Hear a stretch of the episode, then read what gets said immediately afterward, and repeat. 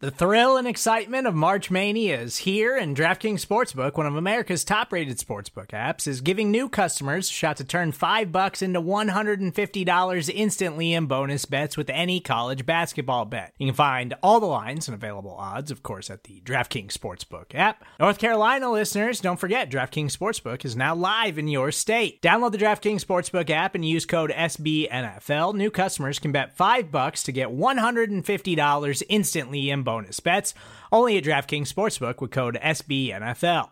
The crown is yours. Gambling problem? Call 1 800 Gambler or in West Virginia, visit www.1800Gambler.net. In New York, call 8778 HOPE NY or text HOPE NY. In Connecticut, help is available for problem gambling. Call 888 789 7777 or visit ccpg.org. Please play responsibly on behalf of Boot Hill Casino and Resort 21 plus age varies by jurisdiction. Void in Ontario. Bonus bets expire 168 hours after issuance. See DKNG.com slash B ball for eligibility, deposit restrictions, terms, and responsible gaming resources.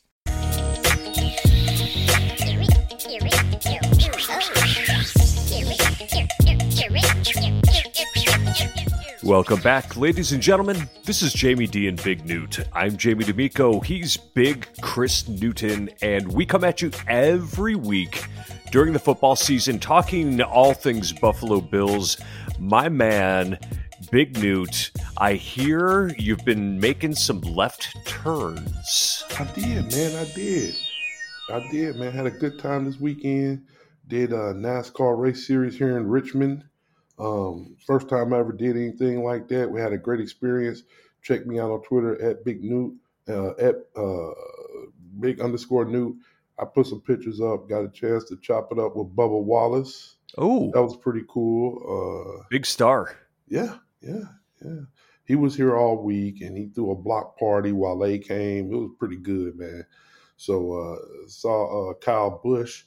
I didn't realize how small they were, man. Kyle Busch. I was like, Jalen's bigger than him, you know. Jalen's bigger than a lot of grown men. Well, I mean, like height. You know, Jalen's only five four. I mean, he's not tall at all, but he's bigger. Yes, bigger as a bigger person, but um, but yeah, man, got to go uh, see how they you know warm up and get everything situated in the garage. Um, I didn't realize it's it's so much about NASCAR I didn't realize.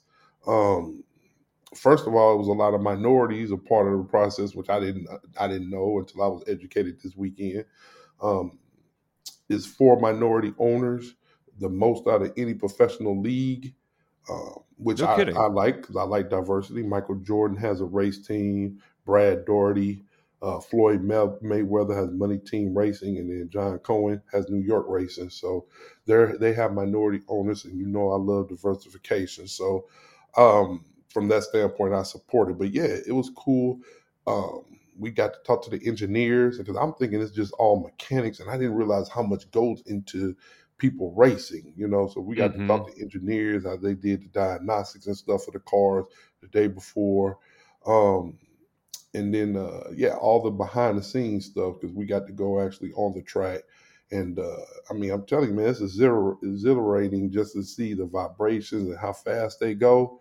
So it is like a, a adrenaline rush. I And- hear it's incredibly loud and smelly. Yes, Yeah. it is.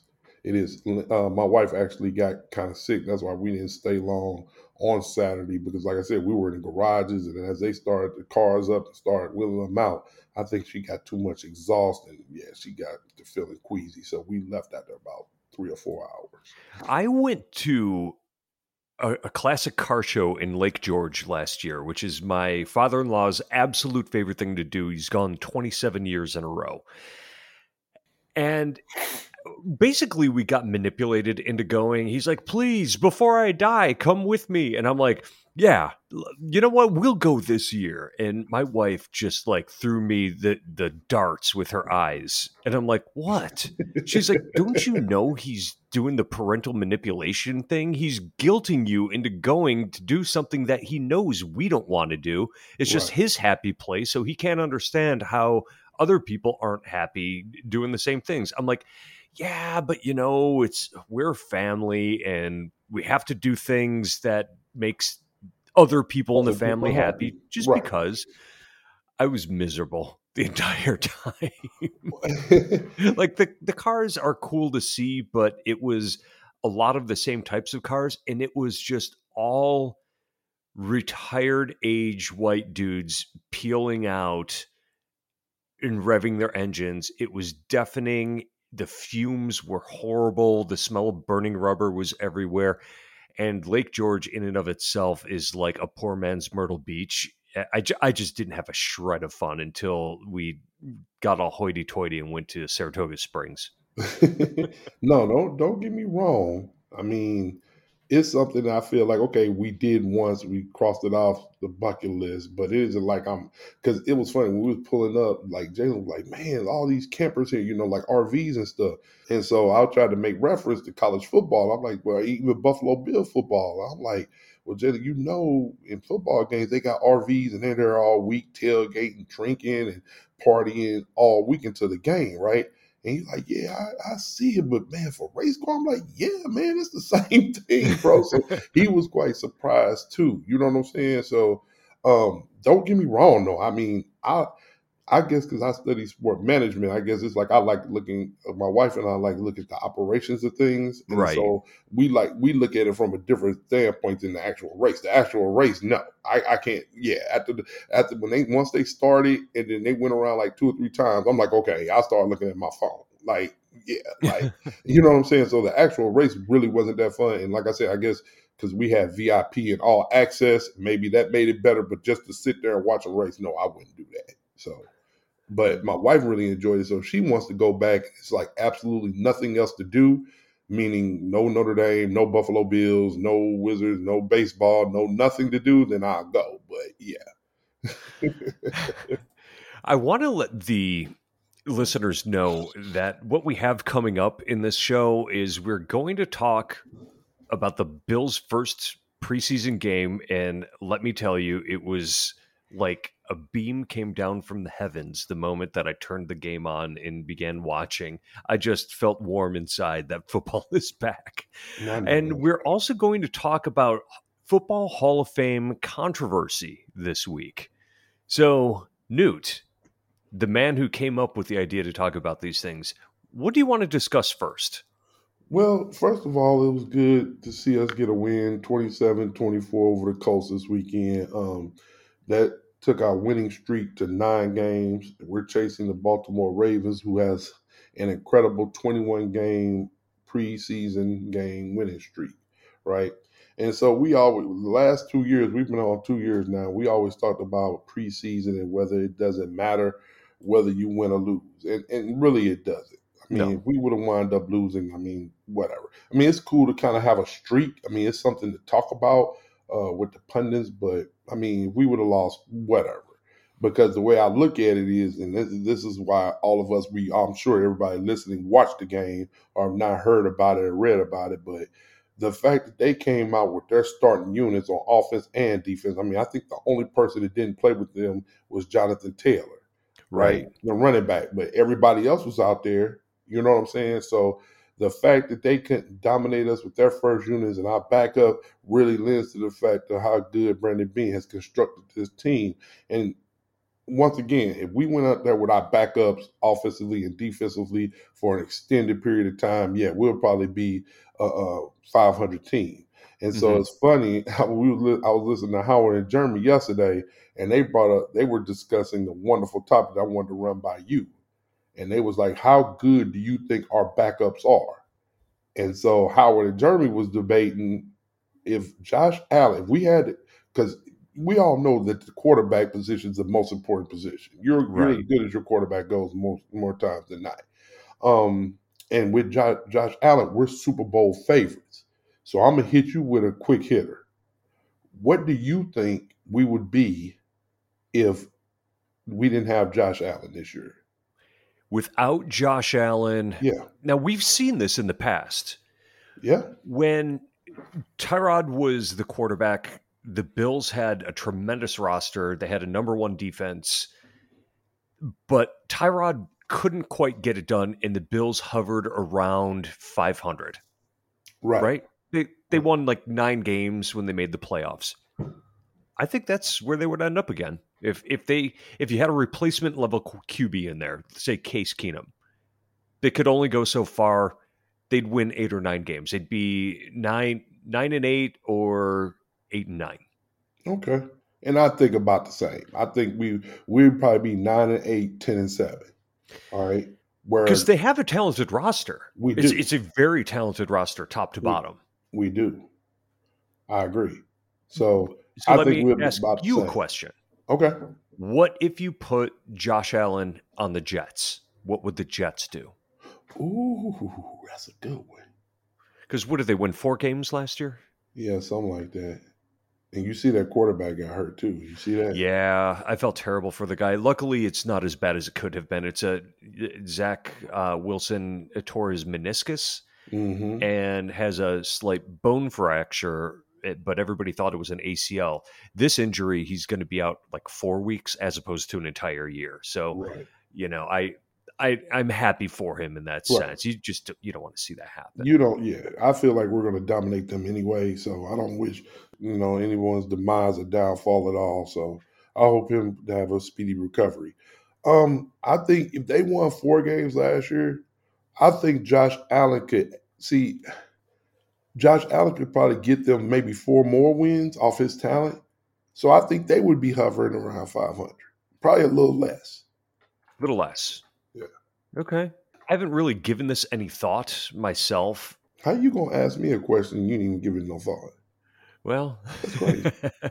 I'm just playing. I'm joking. their offensive line isn't great. Uh, they they've got some decent players at skill positions. You know, they drafted Breece Hall, and you know they've got Corey Davis, and they drafted Garrett Wilson. Elijah Moore is a good receiver. Yeah, I think they could be. I think they could be decent. I I think same as you. They, I I think Josh Allen could add five wins to that team. Right. Easy. Right. So they'll be hovering around 500, just like we would we would be without Josh Allen. Yeah. Yeah. So Yeah, I think I, I think so. yeah. You know, I, I guess you have to look out because if Zach Wilson develops, then you could be looking at a formidable team, right? Yeah. Yeah. That yeah. I can see that. Yeah. Well, I mean that's that's the entire game, right? It's it's your QB. For the most part. Yeah. Yeah. You can win a Super Bowl if your if your schedule if your schedule breaks right. Um, things happen. If you got a stellar defense, things can break the right way, you know. So like I said, with this year, like if we would have played Kansas City a week later, we would have whooped them. You know what I'm saying? And and once again, I'm not sour grapes, but I'm just telling the truth. Like when you catch people is important, you know. Yes. So how your schedule falls is just as important as your talent. So sometimes you get the breaks and sometimes you don't. Well, it's it's true. Even the best of teams go through slumps during the season. KC started the season in a slump last year. When when the Bills played them, they were not the same KC that the Bills saw in the playoffs. Exactly. And simultaneously, the Bills went through a four game skid where they lost to Jacksonville. And you can say with an incredible amount of certainty that the playoff Bills were a lot better than the team that lost to the Jags. I agree. It happens. 100%. There's Yeah. ebbs and flows. And Cincinnati, like they were at their best in the playoffs. They- Right. They really didn't impress anybody during the regular season, but they peaked at the right time. Right. I totally agree. Yeah, it happens. So going back to the game, though, I mean, with the Colts, is the takeaways that I have is the things that I mean. It's like what can you bank on? Like what will transfer over to the regular season? And and probably the first thing that well, I'm not gonna say the first thing because obviously the punt god is the first thing. Well, I- yeah, he'll, I want to just watch him punt, bro. I'm like punt on second down. I don't care. That's very Lou Holtz of you. punt on second down. I want to see. The, it was absolutely, and I'm. I don't mean to jump around. I'm just like, so excited, but no, it's good. 80 yard punts, dude. I know. 80 freaking yards, man. To see the return man backpedal like he did, man, it's it's so amazing. And, and I like the way we did it. I like the way we uh you know, we had a short punt. We want to, you know, pin them down, you know, in in the uh, red zone. Okay, bring your boy in. I mean, that's fine, but oh my god! Oh, really? yeah, it was Pat McAfee who said dude slaughtered that football and people are trying to poke holes in it. It didn't have great hang time. It went for a touchback. McAfee was like, shut up. Yeah. Who cares? Right. And then I saw a statistic. The worst starting field position last year, I believe, was the Jaguars, and their starting field position was the 25.7 yard line. So if if Araiza puts every single punt into the end zone, yes. that would give the opponents the worst average starting position in the NFL. Yeah.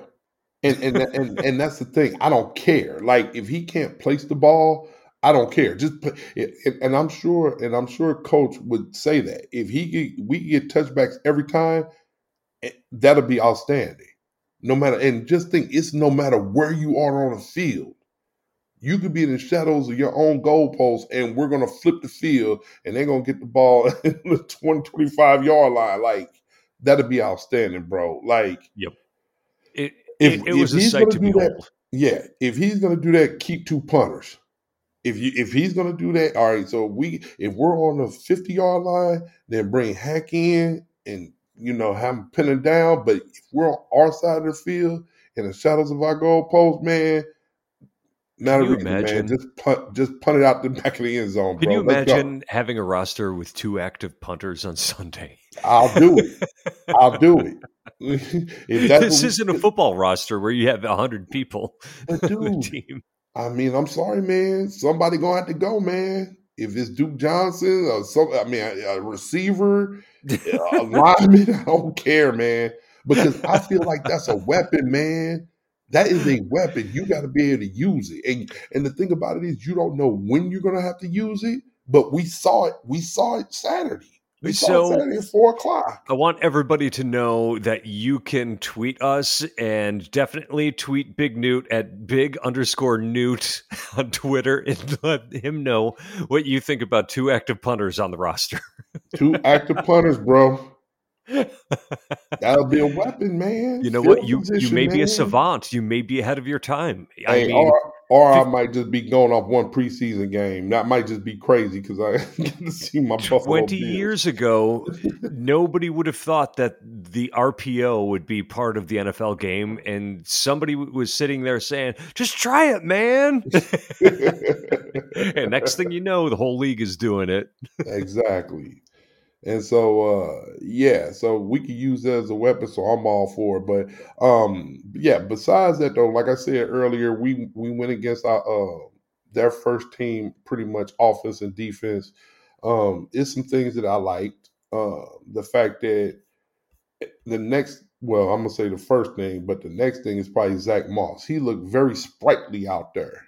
And so what they were saying post game is that last year the Zach Moss was coming off that injury. I think it was an ankle injury, so he yep. never got right. You know what I'm saying? But right. man, he looked right this week. I mean, three carries, 37, almost 40 yards. 12 yards of carry, he bust that 30 yard run, man. He looked wonderful. To a degree, I understand why teams don't talk about injuries. You know, it's they consider it a competitive advantage. When a player is suffering all season and their play drops precipitously as a result, why not just say he's still he's okay to play, but he's still not back to where he was before because, the injury. He's still working through it. It's going to take time. Like, why don't they say that? Instead, the dude gets all kinds of criticism. He loses his confidence. He loses playing time maybe behind closed doors, they're like, dude, we know you're not right and we're not holding this against you. But to fans, I would love to hear them talk about that more frequently. Yeah, I think they don't do that because it makes it seem like you're making excuses. Yeah, that's and true. They'd rather and they'd rather just not touch it. Um, you know, and and you could just tell, you know, McDermott is very calculated in the things he say. Yes. You know, so and I now with injuries, they're talking about general soreness and keeping people out. And it's like, oh, right. oh, come on. I mean, I, I know you're going to be generally sore when, you know, which is why they jump in the ice baths and everything else. But come on, general soreness, I, I don't think that should be allowed. oh man, I like Duke Johnson in the return game. How'd you feel about Raheem Blackshear in the return game? He did good. Yeah, he did good. Two two uh two returns for thirty some yards. Uh, Duke Johnson two returns for almost sixty yards. He busted a forty three yard one. He looked pretty fast on that. You did. Um, so I do like that, but I, I just once again we got a couple more preseason games. I don't want to get judgment, but it, with the way Moss, we just got to talk about Moss because now James Cook is going to be there, even though you know he didn't really do anything this game that stood out. Whatever, fine. He's a rookie. He's young. Singletary and Moss. The way if Moss keep doing what he's doing, and once again, this is against first team type defenses. It ain't like see, I could do apples to apples with this, right? Mm-hmm. That was their first team defense, and he ran well, averaged 12 yards a carry. So if he keeps this up, you can't you can't not give him a jersey on game day, can I mean, oh, he's he's got to be active, uh, but he also needs to tr- he needs to figure out how to play special teams, and and I feel that way about Singletary too. Those two guys are not good enough as running backs to not contribute on teams. Mm-hmm. That's right. They, they are good enough to start on a team that doesn't have a lot of depth at running back. They are not good enough to start on a team that has an Ezekiel Elliott. And Ezekiel Elliott's backups play special teams. Right. Yeah. I mean, so I think I think we weren't expecting this. And so I I just think as of right now, it will be Moss Singletary and then James Cook. One, that, two, three. Yeah, I would think so. And so, I think all three would be active on Sundays. All three going to be active. You know, so that's something I didn't expect. Or do you think we might trade one of them? No, no. Sing- this is Singletary's last year under contract, and he played really well, especially at the end of last year. So right. you you want to keep the continuity there. So do you think you okay? So do you think Duke Johnson will make the team? Then I mean, I know we gave our predictions last week, but now I, I think it's fluid. It, so it is. How to see things unfolded? Do you think we would keep him around for return game purposes? No. Um, you know, the only way they keep him around is if they either cut Taiwan Jones or if they find somebody expendable at a different position. So Duke Johnson he's not competing against the other running backs. He's competing against people that are depth at other positions. So he's competing against the number 48 through 53 on the roster. So if the Bills feel like there isn't enough depth at corner or at linebacker or even at one of one of the offensive line positions, then he might be able to make it, but he's not going to make it over another running back. Okay. So, you know, are the Bills going to go with only two tight ends? Then maybe Duke Johnson finds his way to, to the roster. The Bills go with three tight ends. Eh, now it's iffy. Right. All right. That's something to keep an eye on. For um, sure. How did you feel about the rookie corners? They played outstanding.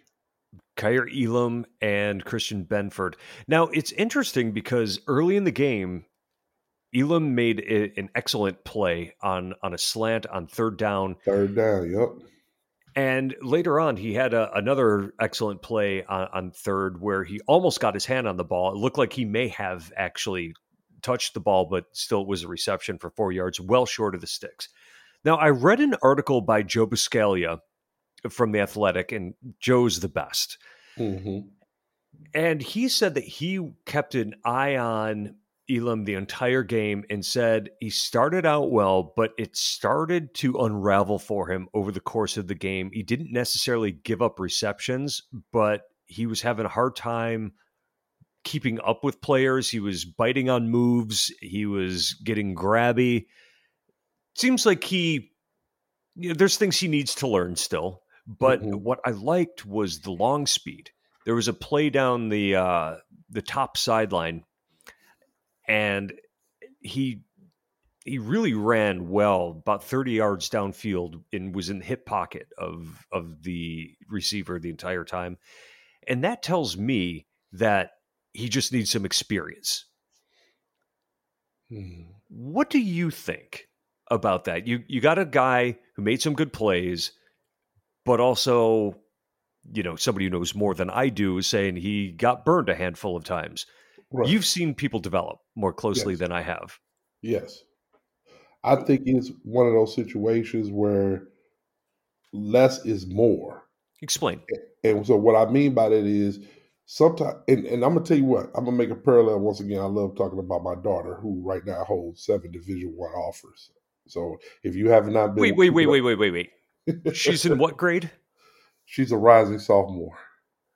She's okay. She's coming in as a sophomore. She currently has seven Division One offers. Yeah, follow you. You got to follow on Twitter. She posted all on Twitter. We this last month we visited uh, Monmouth. We visited. We're going to Navy next Monday before school start. Um, we got Longwood. We did Georgetown. Um, got a photo shoot at Georgetown. So follow uh, Simone on Twitter. It's Simone.Newton. And uh, yeah, so we've been doing those the last couple weeks since AAU ended. So, oh my um, god, um, she got seven Division One offers, so they're they're starting to come in. So. And, and you know what? You know, let let me just sidebar for a moment. She's such a sweet kid too. Mm, thanks, man. It makes Appreciate me so happy that this is happening for her, especially well, after that injury she had, right? Where she got knocked silly, right? And I think, and that, that one thing about the recruiting process, not to get too far off track, but I end it here a lot of because a lot of people have been calling me like, "What? What are you doing? Like, how did she get this? Like, how did she blow up like this?" And I think a lot of times of it, it is the kid. It ain't just talent. It, a lot of times it's the parent, the family, and it's the kid. And because I tell you, I'd say two or three of the offers that came over the phone, when they called us, I don't think they expected the offer. But after talking to her and talking to us, Zoom, Zoom calls and that, I think that's when they pulled the trigger. So oh. people think it's just all talent. No, it's not all talent. You're recruiting the family and you're recruiting the kid off the court. And so you know Simone. Simone's not shy. You you've been around my kids enough. My kids aren't shy. They're not the kids that are gonna hide in the corners. They're gonna crack jokes. They're gonna be funny. They're gonna be engaging. They she's talk, very gregarious. You know.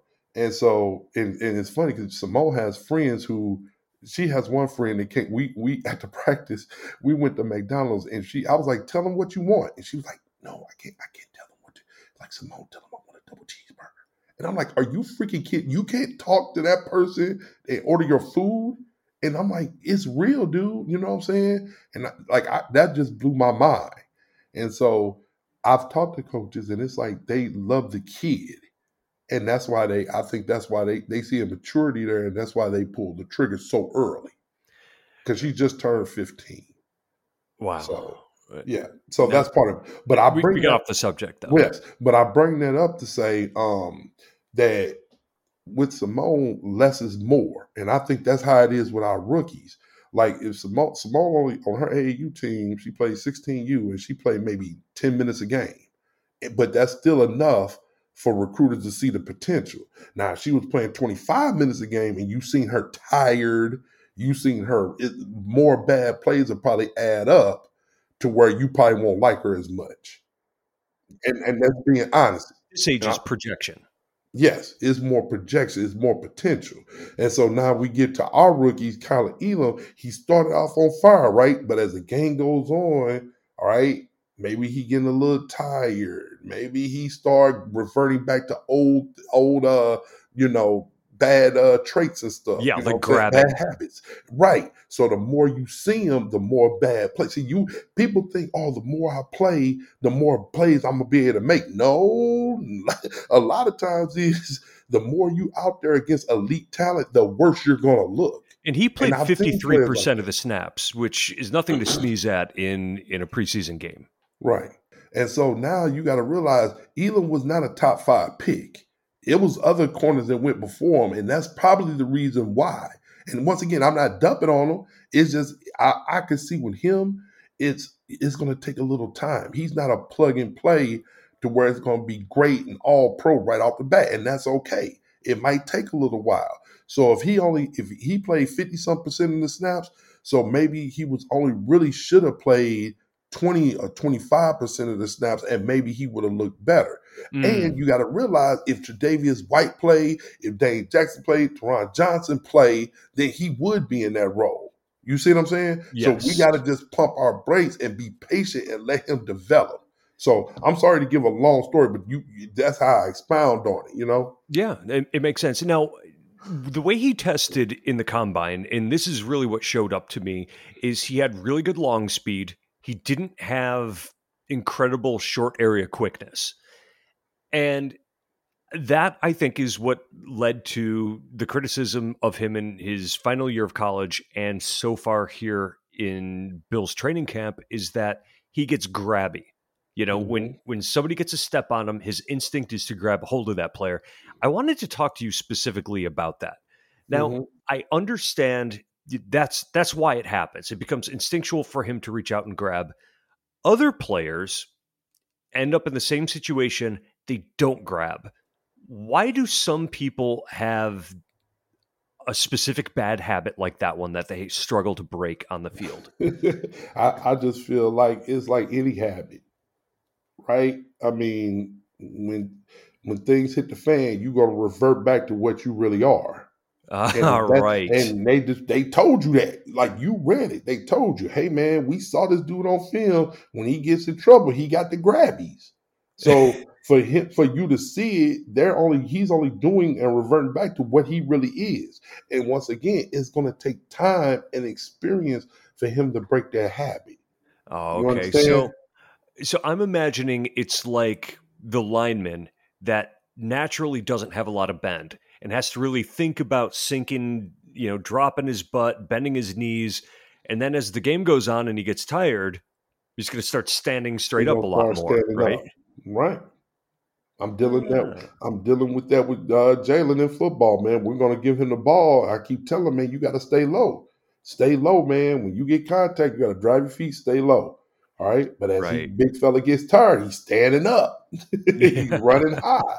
You know what I'm saying? So I think you're right. The longer the things play on, the bad habits come. So you just got to string together good plays and good habits to where those bad habits go away eventually. But for some people, it takes time. It's not going to be today. Big Jalen doing a bunch of wall squats, strengthening those thighs, right? he got to stay low, man. Yeah, stay low. Low man wins. So. Drop, drop that butt, buddy. Yep. Drop that butt. And I, I did want to mention Christian Benford out there because to me, he did not look like a rookie. Yeah. He looked smooth. He looked strong. There was at least one play uh, when he was going up against the starters, and I think it was Pittman. Pittman tried to give him a shove when the Bills were playing quite a bit of press coverage in that game, which is interesting because not something that they typically do. Pittman of the Colts tried to give Benford the shove out of the way. He put everything he had into it and he couldn't get Benford off of him. And I thought, this is great. This is a strong dude out there. Mm-hmm. Honestly, I, I can see him starting in the future. He just he has that that calmness about him. Yeah, I can see it, man. He played well. Um, you know, he's a smart kid with the Villanova, yep. so he's not a dummy, and he's acclimated very well. So, and what makes it good is now that makes Elam to where not only sets the bar for him, like okay, we got two guys that's young that's kind of competing with each other, but it also if it has to give Elam more time and play less plays, that's going to help in his development too. Right. You know. Right.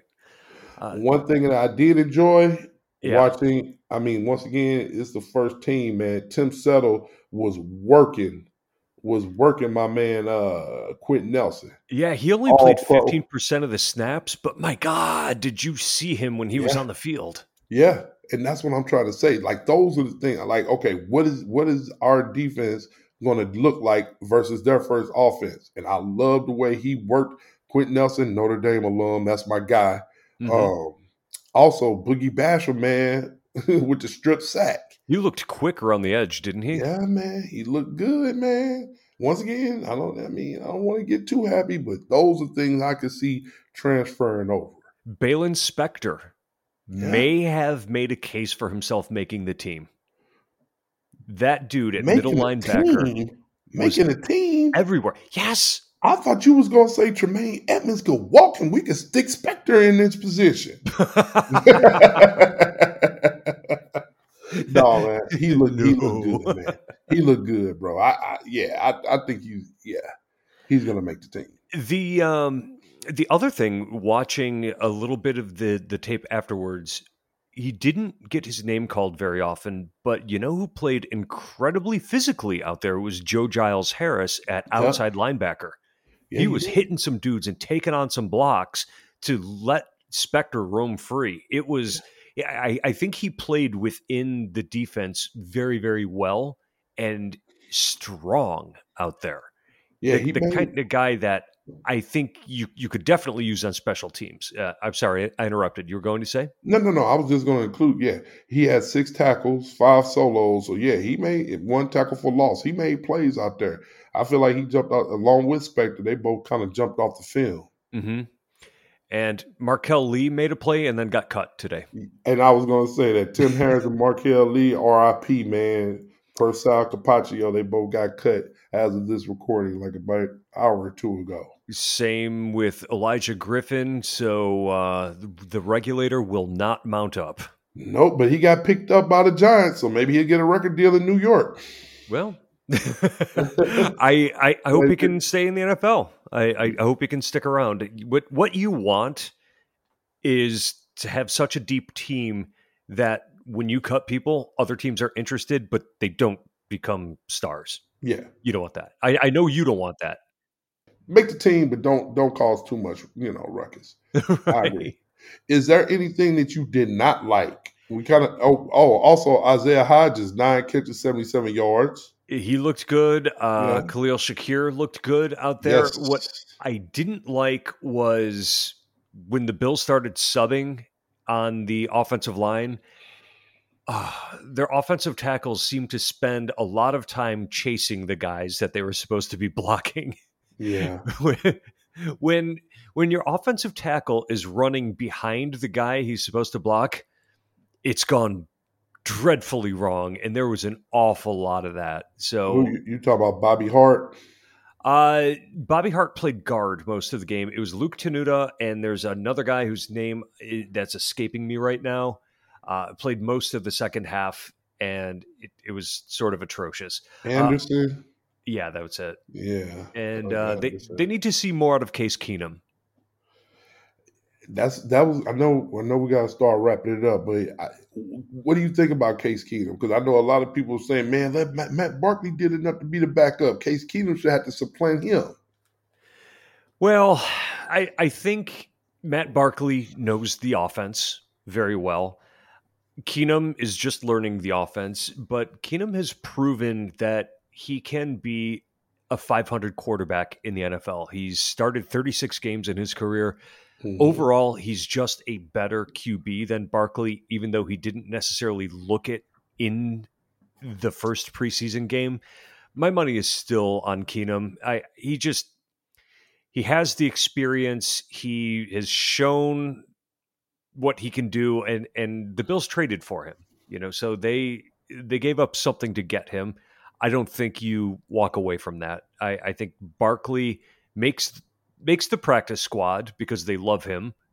But yeah, no, it's Keenum, Keenum has three more games to prove himself. If he looks horrific in all three games, maybe you talk about it, but not not after the first one.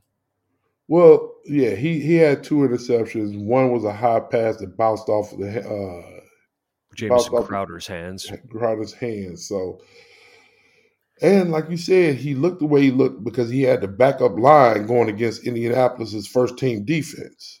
So you got to keep it in perspective in that point of view too. So yeah, that's a good point. Barkley came in when it was more evenly matched.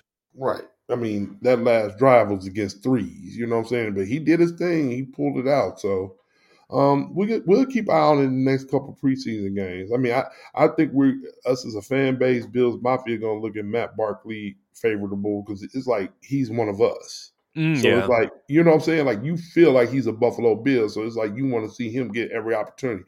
Um, I wouldn't mind to see Matt Barkley start a game though. To tell you the truth. Maybe the fourth game.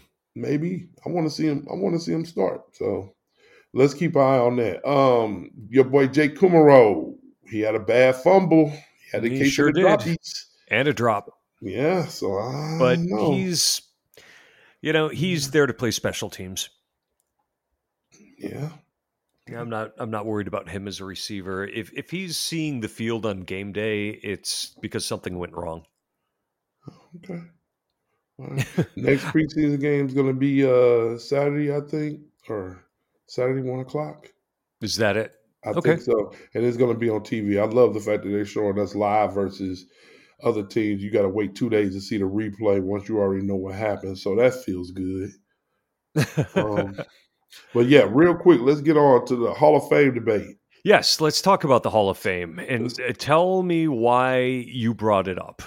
Okay, so this week was trending as Deion Sanders came out and publicly kind of criticized uh, how he feels like just anyone is getting to the Hall of Fame.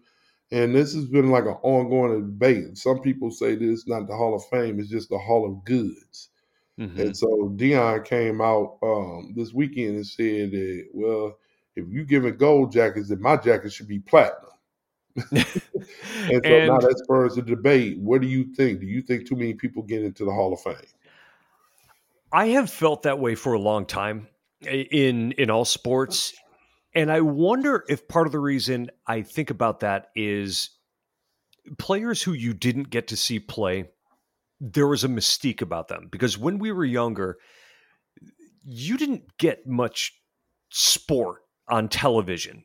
Instead, you were reading about them, and it was there's this air of distance between you and them.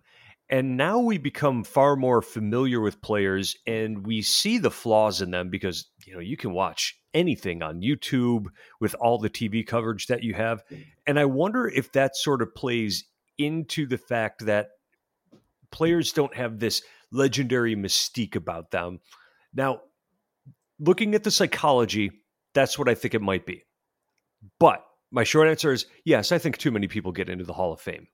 And I know that Bruce Smith made some comments about Tony Boselli, which he did not need to make, mind you. He went out of his way to say that Tony Boselli didn't deserve to be in the Hall of Fame. But he did that because people his his supporters were saying in 1996 um, when Jacksonville beat us in the wild card that he handled Bruce Smith, and that that inevitably is what got him in. Right. so I think that's the reason why Bruce had to speak on it because it was his name. Like basically, you're getting in off of Bruce Smith's name. Yes. You know, so I don't, I don't think it was just some beef between them. It was a reason for that. Right. So Boselli went to five straight Pro Bowls. He was a first team All Pro three consecutive seasons. He was on the NFL's All Decade team in the 1990s, but he only played seven seasons total because he had a lot of injuries. Great player, deserving of the Hall of Fame. Bruce Yes. Smith doesn't seem to think so. I think so. And, and so, real quickly, I I think uh, differently than you. I think that the people who get voted in should be there. I just think 'cause I, I went to the Hall of Fame game twice. Um, when Joe and when the New Orleans Saints played back in 94, 95, I drove up there and got to go. And then I went um, when we first got Terrell Owens when we played in the Hall of Fame. Mm-hmm. Um, that was a great experience. I just think, my opinion, if it was up to me, if it was Newt's world, I would have everyone who makes the Hall of Fame make it, but then I think it should be an exclusive club. Like maybe on the second floor, you have the best of the best. And I agree. Deion, if, if you're giving out gold jackets, then Deion Sanders should have a platinum jacket because And he's so one of the best all time. Bruce Smith should have a platinum. There's certain guys that should have platinum jackets. Okay, well, I got a name that I think doesn't deserve to be in. Head coach Tom Flores, a career winning percentage of 538. He's uh, a 105 in 90. You are barely above 50%, and you're in the Hall of Fame. Get the hell out of here. Tom Flores. Yeah. Does he does he have a Super Bowl? Uh yes, he Then won a he won one Super Bowl. Then that's the reason. And it's kind of like Dick Vermeil because people was questioning Dick Vermeil. He has like almost a 500 yet record, but he has one. He's has a Super Bowl and he coached one of the best offenses in NFL history. That's why he's in. So it ain't just about winning. It kind of goes back to what we said about recruiting. It ain't just about winning and how good you are. It's other things involved too. Yeah, So if Yeah. you're only simply looking at it in a vacuum and winning, yeah, I can see why you feel that way. But it's more than that.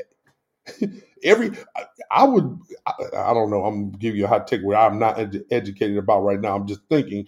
I would imagine that every coach that won a Super Bowl is in the Hall of Fame, right? Hmm, I don't think so. Uh, Jim Well, we- Fossil's not. Well, we'd have to go back and look. I would imagine that most of them are. If you usually the template is if you win the Super Bowl, usually you got the quarterback, maybe a lineman or two, maybe a defensive guy, and your coach or GM is probably in there, and along with your owner. Especially if you have maybe two. That's If, if, if it's multiple, you're probably in there. Uh, Yeah. But it- no, um, yeah, I'm thinking of a, a few off the top of my head that that aren't in there. Okay. But uh, there, there's not many because you know the the coaches end up with that with that mystique about them too. So if Sean McDermott wins uh, w- wins a Super Bowl, we can anticipate he will be in the Hall of Fame. Yep. Along with Brandon Beane will probably make it, along with Josh Allen.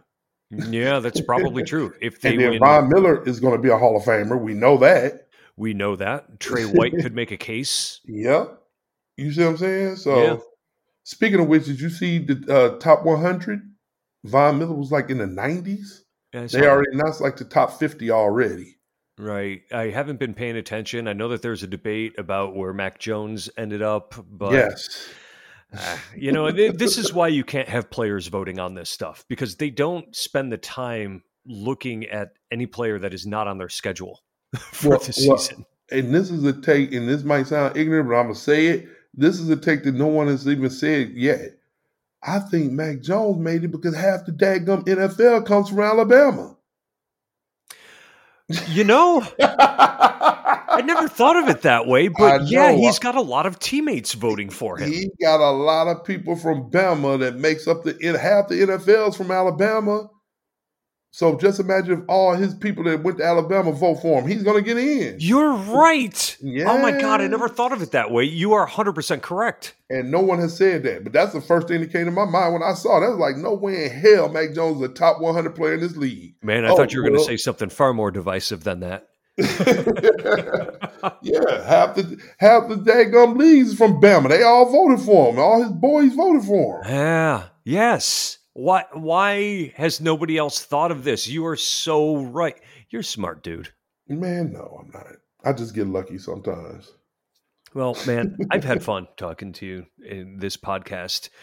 And I know I'm going to have fun talking to you next week too. I love I love being back on here on a weekly basis talking football, man. It's so fun. Real quick, man, rest in peace to Michael Hickmon. I don't know if you heard, but this weekend in a youth football game, he was shot and killed.